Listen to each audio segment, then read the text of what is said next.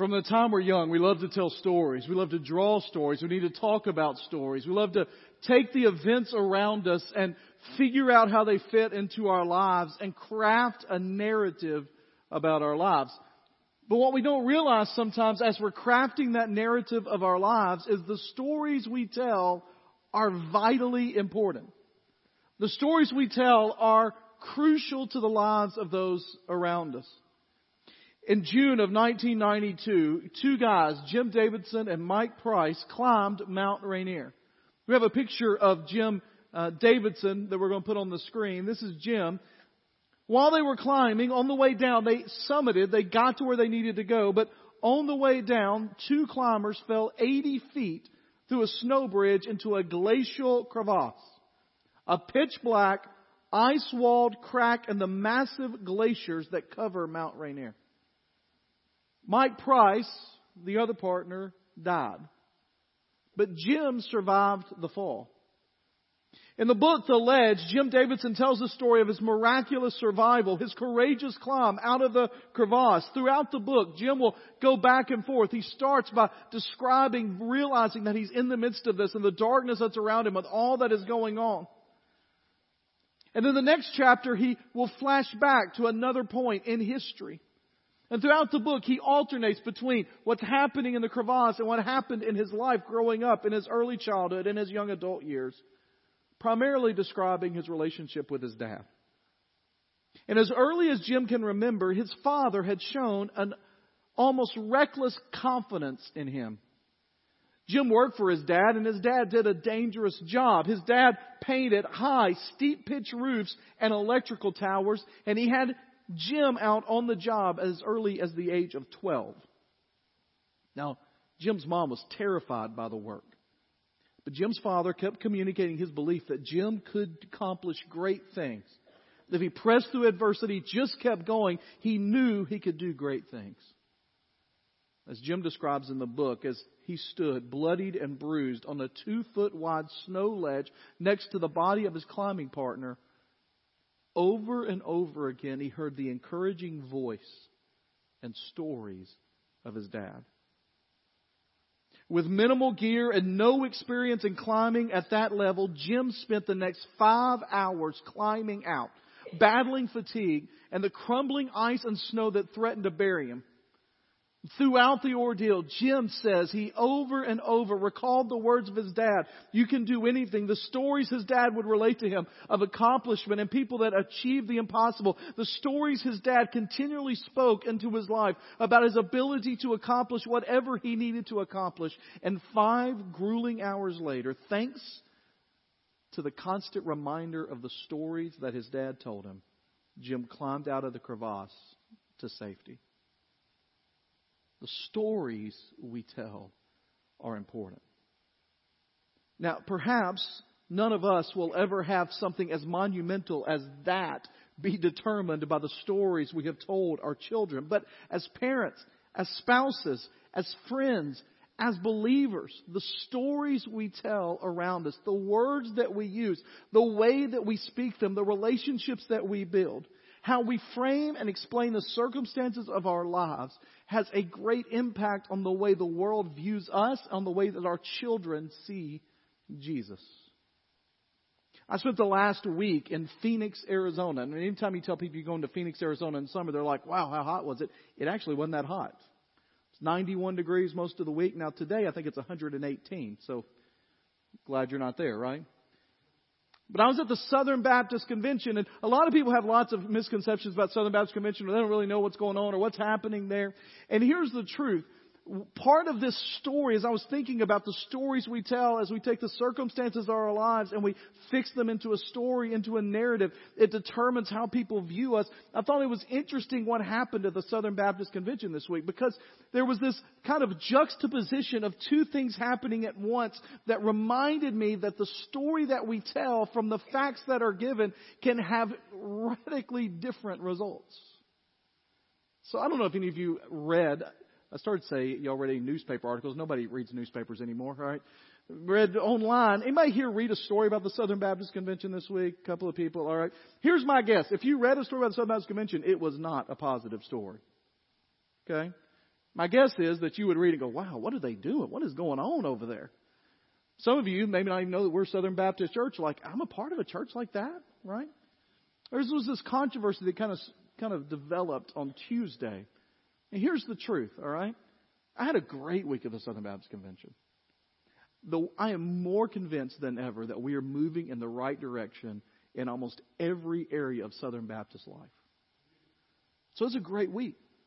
Now on Tuesday there was this moment when a resolution, and there's lots of stuff that you know. Uh, you, if you've ever been to a church business meeting, imagine the most stringent business meeting you've ever been to with 5,000 people attending.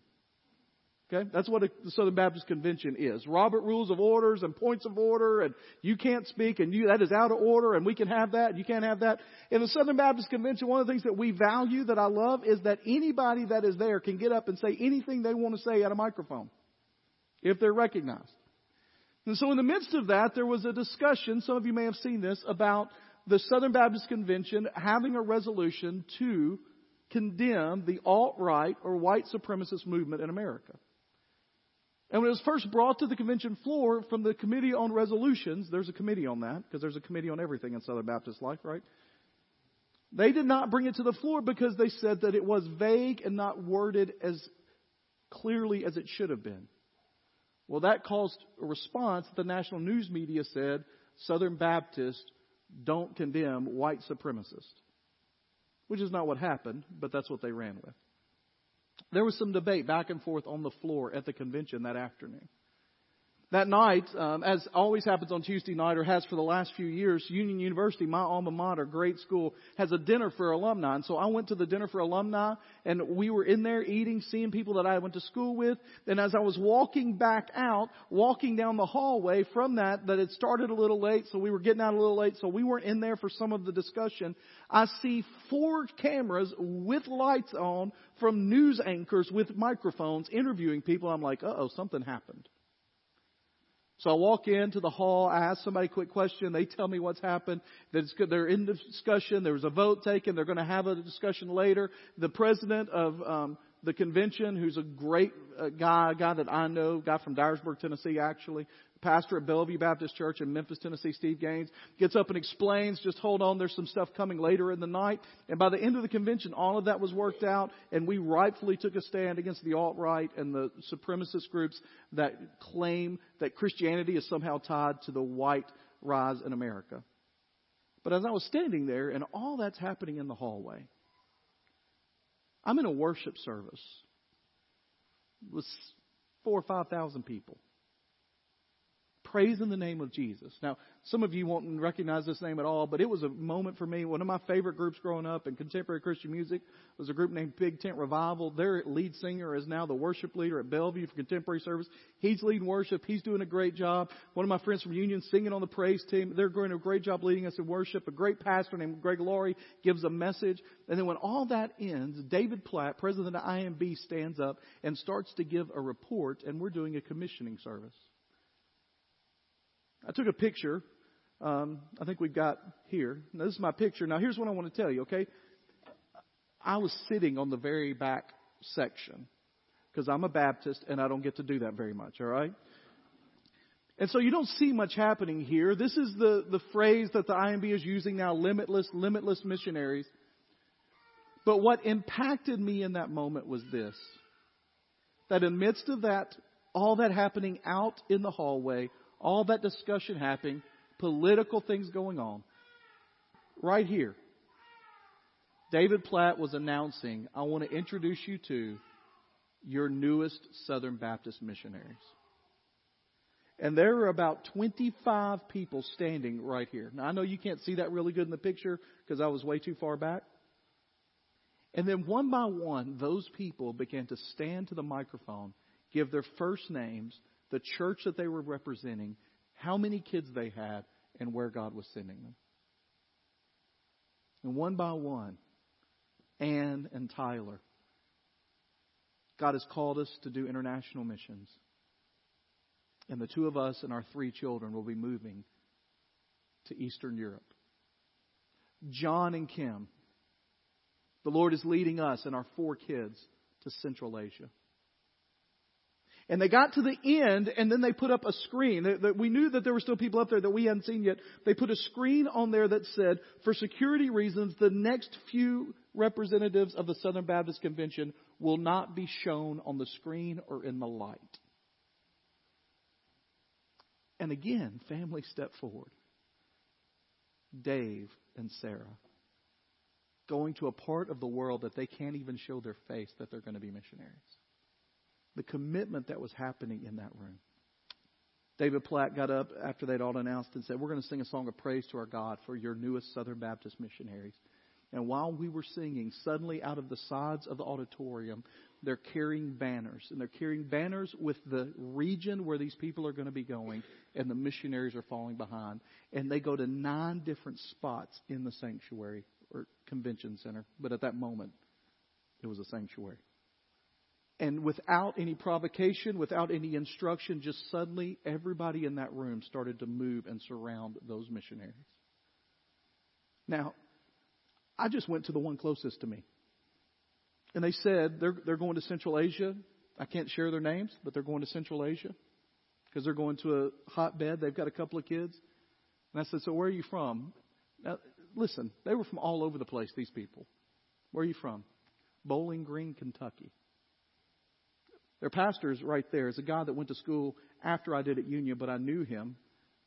And they sense as we like we're to do we're to do today. We're to gather around and pray for our LA mission team that's leaving this week. We're to spend time in prayer for them.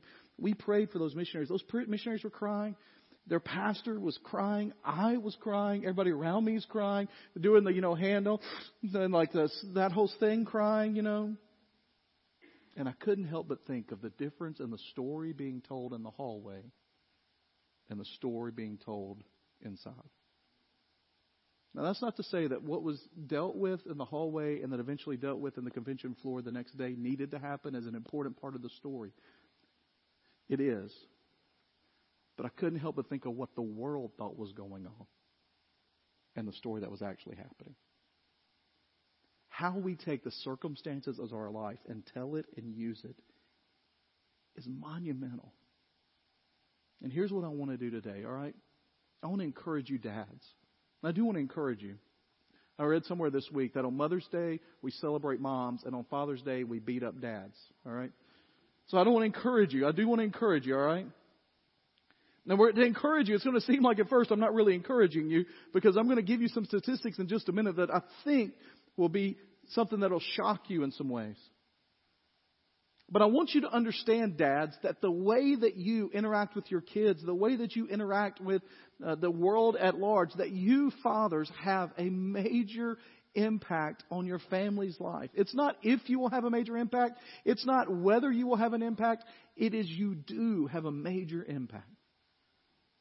And my goal is for us to think about the impact we're having, to stop for a moment and be encouraged to impact, as Jeff mentioned earlier, that we will impact it not just in ways that the world defines as successful, but that we will impact it for the glory of God and the spread of His kingdom.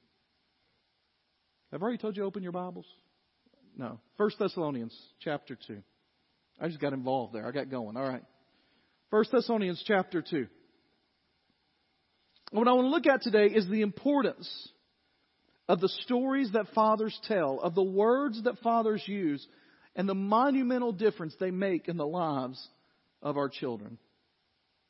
Let me just give you some statistics. And this is not, I don't, I don't necessarily want you to, to write these down or to remember one specific. I just want you to get the overall impression because I want us to understand from the very beginning that fathers are important. And without them, our lives see an impact.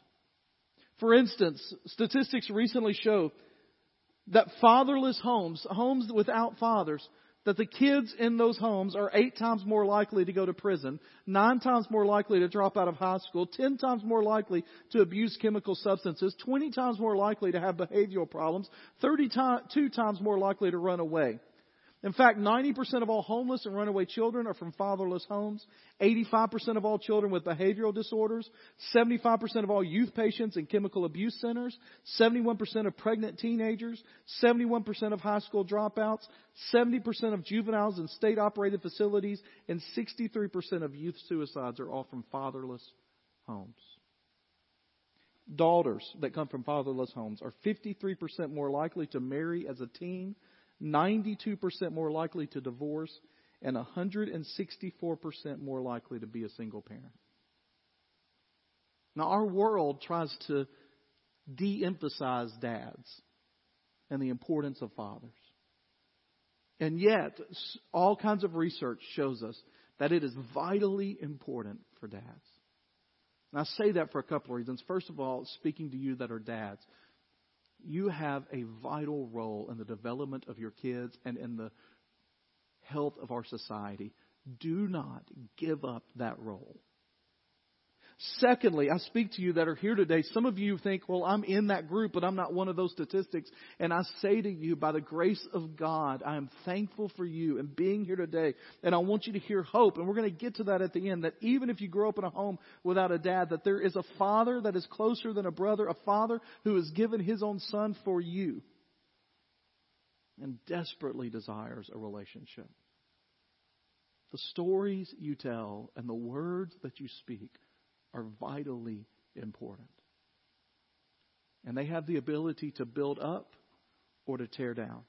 Proverbs 18:21 says it this way: Death and life are in the power of the tongue, and those who love it will eat its fruit.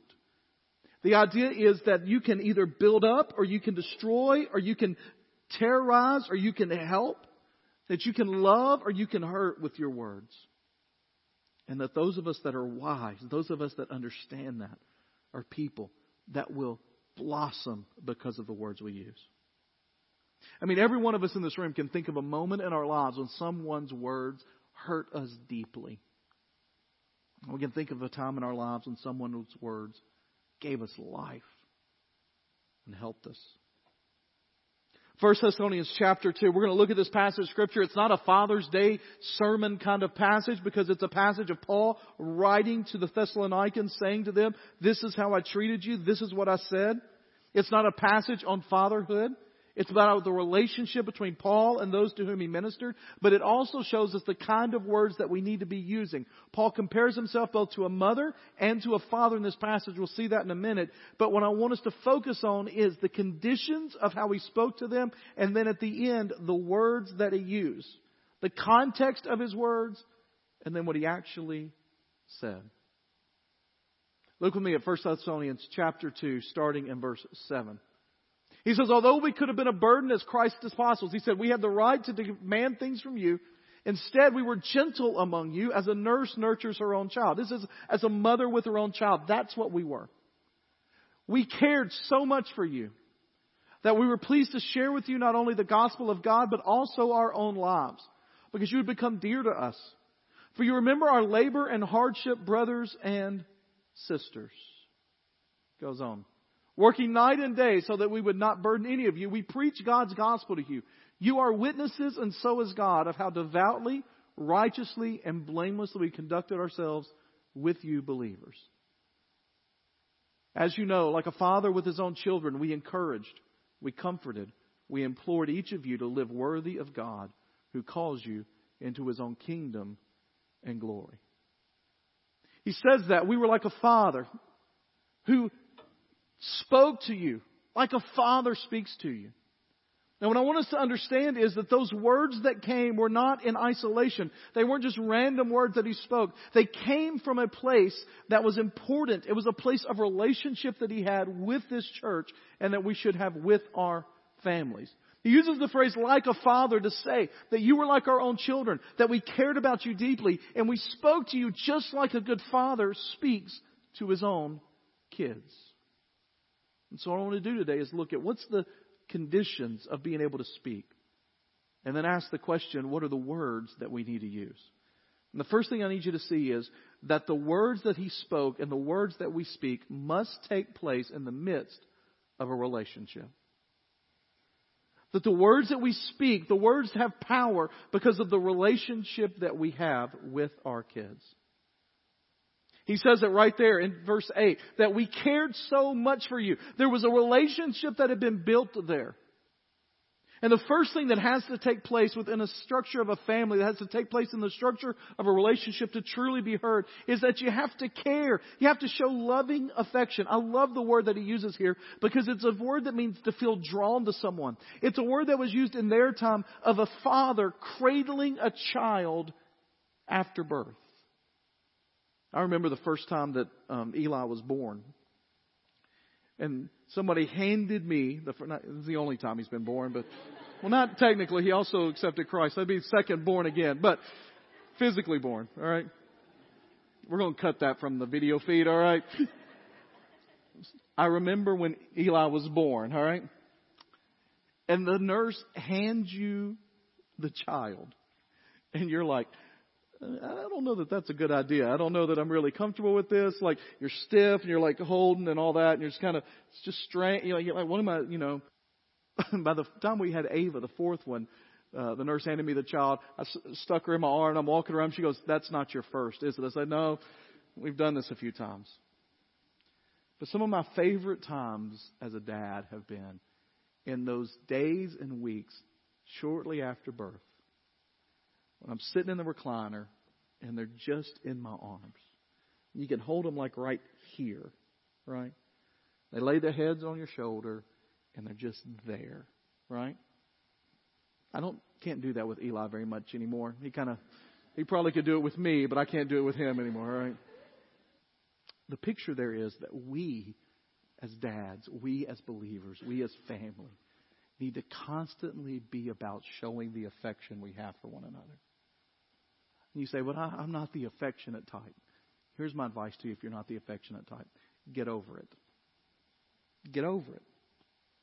Well, my kids are too old to have affection shown to them. I understand that kids get older and they're like, yeah, I don't want all that. I mean, Luke's our child that runs from us if we act like we're going to give him a hug. You know, we still chase him down and we give him hugs occasionally, all right? Your kids, your family needs to know that you love them. I read a, a thing this week that I just thought was amazing. This is from a, a lady named Sarah Sherf. I don't know her. I don't know anything about her, but I saw this online. And uh, she wrote in a thing called Still a Daughter. She says, I spent last week at the beach in Florida relaxing with my family. The week was for eating fresh seafood, sitting by the beach, throwing the frisbee, and catching up with my dad. My parents are divorced, and that process took about nine years. I had erratic and intensely negative feelings for and about my dad throughout my high school and college years. Those feelings have mellowed out, and as adults, we get along okay. We live 1,200 miles apart and don't see each other often, but I'm always glad to visit him when I can. This beach trip was his initiative. He provided a big place for us all to meet up and spend some time together, but at the week's end, my dad said something to me that left my mind quiet and full of one thought. At the end of a perfect day of hunting for shells with the little girls, we had to pack up the car and pass around goodbye hugs. My dad hugged and kissed me. His arms are still so strong and tight. No one's hugs feels like his. He told me again how thankful he was that we could be there. And he told me he was so proud of me. I have to admit, after hearing those words from my dad, my 29 year old self was filled. I've always thought my dad's been proud of me. I'm at least sure he's not disappointed in who I am or what I've done with my life. But hearing him say it to me, despite all our past and its residue, despite my independence from him, despite the deeply affirming relationship I have with my own husband, it was like I've needed that for the last few years. 29 years old, she still needs to hear of the affection from her dad. Paul is able to say what he's going to say, what he tells them in 1 Thessalonians chapter 2. He's building up to, hey, I've got some things I need to tell you, but understand it's coming from a loving relationship. Not only is the relationship loving, but it's transparent. He says right here, you are pleased to share with you not only the gospel, like we told you the gospel, we shared with you about Jesus, but more than that, we shared our lives with you. Dads, you need to share your life with your kids. When you struggle, it's okay to let them know you struggle. Now, understand there are some things that you may struggle with or that may be going on in your life that you don't need them in on. You know, you don't need them talk about all the time, but they need to know that you're not, you're not just trudging through, that you have difficulties in life. You have excitements in life. There are things that you love, that you're passionate about, things that you care about. They need to see who you are. They need to see what kind of work you do. They need to understand what's going on in your life. They need to have you engaged. He says, I gave you our lives as well. I served you. I lived with you. I showed you. We, we were not just outsiders who told you about Jesus. We lived among you and with you. And as dads, that means opening up our lives to our families. It means letting them into who we are. Letting them see that we struggle, letting them see that we have joy, letting them see that things are good, letting them see that things are difficult, letting them see that we have areas where we're not perfect, where we don't have it all figured out. It's also letting just see the things of our lives that are important. I remember when I was uh, growing up in Dyersburg, we had a um, we had Boy Scouts and Cub Scouts and all that, and I never made it to Cub Scouts uh, because I just did my service time in a thing called Tiger Cubs. Tiger Cubs was the pre Cub Scouts Cub Scouts, all right. And Tiger Cubs was organized by dads, and the dads would get together at our local school, and each dad took a month to do the program. Now, when I was growing up, just the way things happened at my school, like all of my friends' dads were like what the community would see as important guys. Like there was a radiologist in town that was like the radiologist in town was my was one of my friends. His his dad was one of my friend, friends with our parents and all of that. Um, dentist in town, lawyer in town, judge in town, and my dad was a, a truck shop worker at a rubber manufacturing plant. And I remember thinking, like, being excited about the other dad stuff. Like, man, I'm going to get to go to a dentist office, right? And I was like, can we give people shots like in the mouth? That'd be awesome. Like, no, you can't do that. All right. Like radiologists, like they x-rayed us, you know, like that's cool. You know, you get cool stuff. And I was thinking, oh, my dad works at a truck shop in a manufacturing place. Dad wouldn't tell me what he was doing for that day, and I kept like that, like you know, because like my rep's on the line here. I'm a first grader. I got big things going. All right, like what's going on? And my dad drove up into the elementary school parking lot in an 18 wheeler semi. Because that's what he worked on all day. And I was like, yeah, I'm the coolest kid in town. That's awesome, right? So he's like, you don't get up, you'll honk the horn. Like, you know, you let a first grade boy climb into a semi and honk the horn. It's like the greatest day alive, all right? So honking the horn. I'm like, y'all come on up into my dad's truck. Like, my dad, it wasn't his truck. He never drove it. But that's what I told him, all right? But in that moment, he let me in. I remember going down to visit his office. My dad's office was in a truck shop in a rubber manufacturing plant, and so like mom would, if we visited him, we couldn't wear good clothes. We couldn't wear, we had to wear old clothes, old shoes, because it was going to get dirty, like carbon black everywhere. Dad had uniforms that he changed into at work. He didn't bring home because he didn't want to get them in our house. And so I remember going into his office, and he had a little office. He was uh, helping to manage the truck shop, and in his office, right in the middle, uh, of everything's covered in like this soot-like stuff, all right? Like what you get on top of roofs. Everything was kind of covered in that. But right in the middle was a square sheet of paper, and it just said uh, prayer list. I, our family was at the top, and then all these people he worked with were on that list. And I remember just being felt like I was let into his world for a minute. And it changed how I viewed him let your kids in. That doesn't mean you got to take them to work four days a week. Your coworkers will tell you not to do that, all right? But let them in, all right? Thirdly, we see from here, in the next verse, if we go on, we see that there was an unselfish devotion to them, working day and night, that we would not be any burden to you. We preach God's gospel to you. We were unselfish in our devotion to you. We sacrificed for you. We gave up our rights for you. And part of being a good dad is that we sacrifice for our families. We work hard for our families. We give up fun stuff that we might want to do all the time for our families. We have to understand that we have to have a different definition of success than what the world says. Part of the reason that I went early and wasn't here last Sunday is because I spent last Sunday at a church plant in Mesa, Arizona, near Mesa, on the east side of growing Phoenix. A guy named Whitney Clayton is, is planting a church in that part of the country. And I was talking to him. We were driving. He picked us up at the hotel. There were a group of us that went. Uh, Rick and Deb Baca from our church went, and um, Ashley and Sharon Clayton that have been visiting because that's their son, Whitney. We, we rode out there in a van together and uh, got there. And as we're driving around, he shows this community where they have just settled. And Whitney was one of the first kind of families to go into this community. And, and so I just kind of say, so, so how much are they building out here? And he said, well, there are lots of businesses building out here. He said, Apple just built a $2 billion facility out here right in our, like half a mile from where, where our neighborhood is. And he said, they're getting ready to make this development. They're in phase one. I said, well, how many houses are going to be in the development total? He said, well, right now they're projecting at least 50,000 that that 50,000 houses. All right? And I was like, oh, oh, so a couple of, a couple of houses are going in there. All right, I got that. And I said, so what's your biggest challenge out here? Well, he said, the truth is that uh, it's kind of a neat community because every second block has a park in their neighborhood. They've got a kids' playground. They've got a parent, like a fire pit or a covered shade area for parents to kind of hang out. And everybody's mailbox is at the park. It's not at your house. He said, so every day to get your mail, you have to go to the park. And he says that means that you're meeting your neighbors. He says a church planner's dream. He said, but the biggest struggle we have is that everybody here thinks that they're successful because they got a decent job. He said almost everybody on our street has three or four kids. All their kids are involved in all the athletic stuff. They're going to a good school. He said they think that's all there is. He said, Our biggest job is convincing people that they're not successful.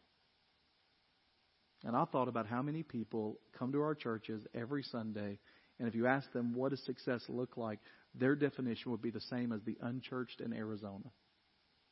Our kids are doing well in school. We got a nice house. I've got a decent job. I'm secure in it. We got our kids involved in all kinds of stuff, church, but also sports and all that when the reason that we parent, the whole point of parenting is to show our kids what a real relationship with Jesus Christ is like and lead them to the point where they can make a decision for themselves about whether to follow him or not. And that comes from unselfish devotion. And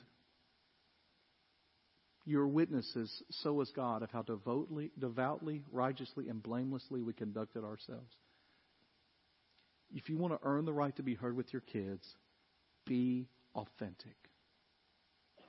You can't expect to lead your kids or speak your kids into places that you aren't willing to go or haven't gone yourselves. The phrase that I use, I've used in sermons before around here is when it comes to your faith, if it's not real to you, it won't matter to your kids. And if you try to speak to them about a life lived for Jesus and your life shows no evidence or fruit of being lived for Jesus, you know what? They're not going to believe what you're saying to them about a life lived for Jesus. And so we live in a relationship where we're constantly talking to them about how much we love them, about how much we care for them, about that father cradling a child.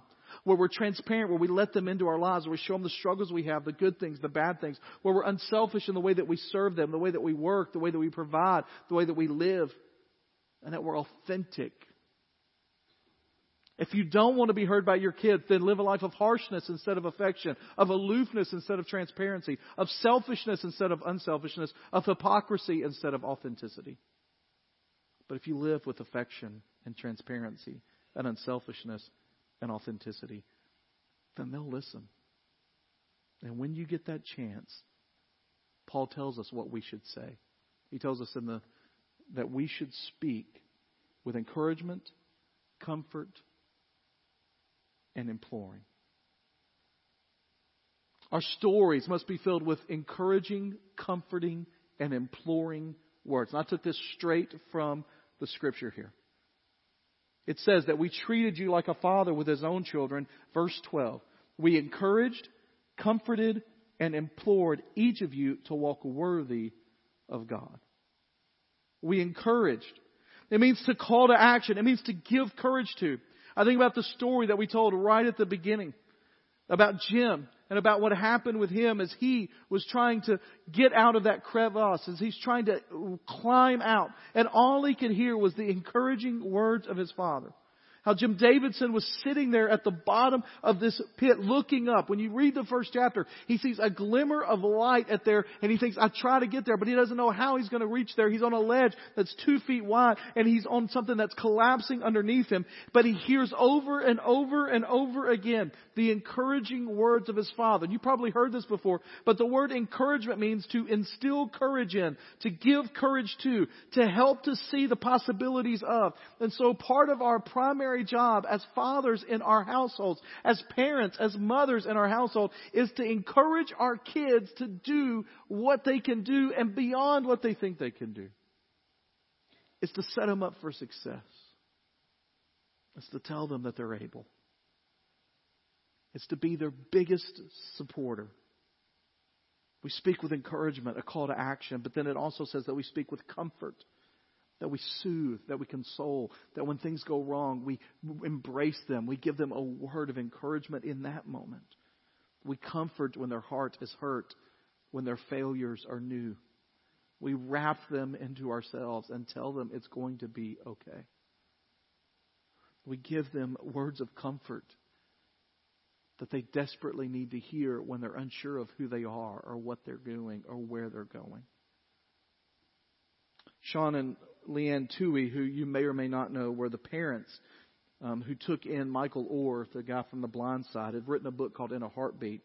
And they tell the story. They have a real heart for the foster care system and for adoption. And they tell the story about a congressional program that helps kids that have aged out of that program. They put them in internships. They help them in different areas. And in one particular instance, a senator, a U.S. Senate, had um, hired as an intern one of these kids that had aged out of the system. And he walked in one morning and the intern was in the, the mailroom of their office and was uh, cleaning it up. And he just said, uh, just off the cuff, man, that looks great. I've never seen the mailroom look so clean.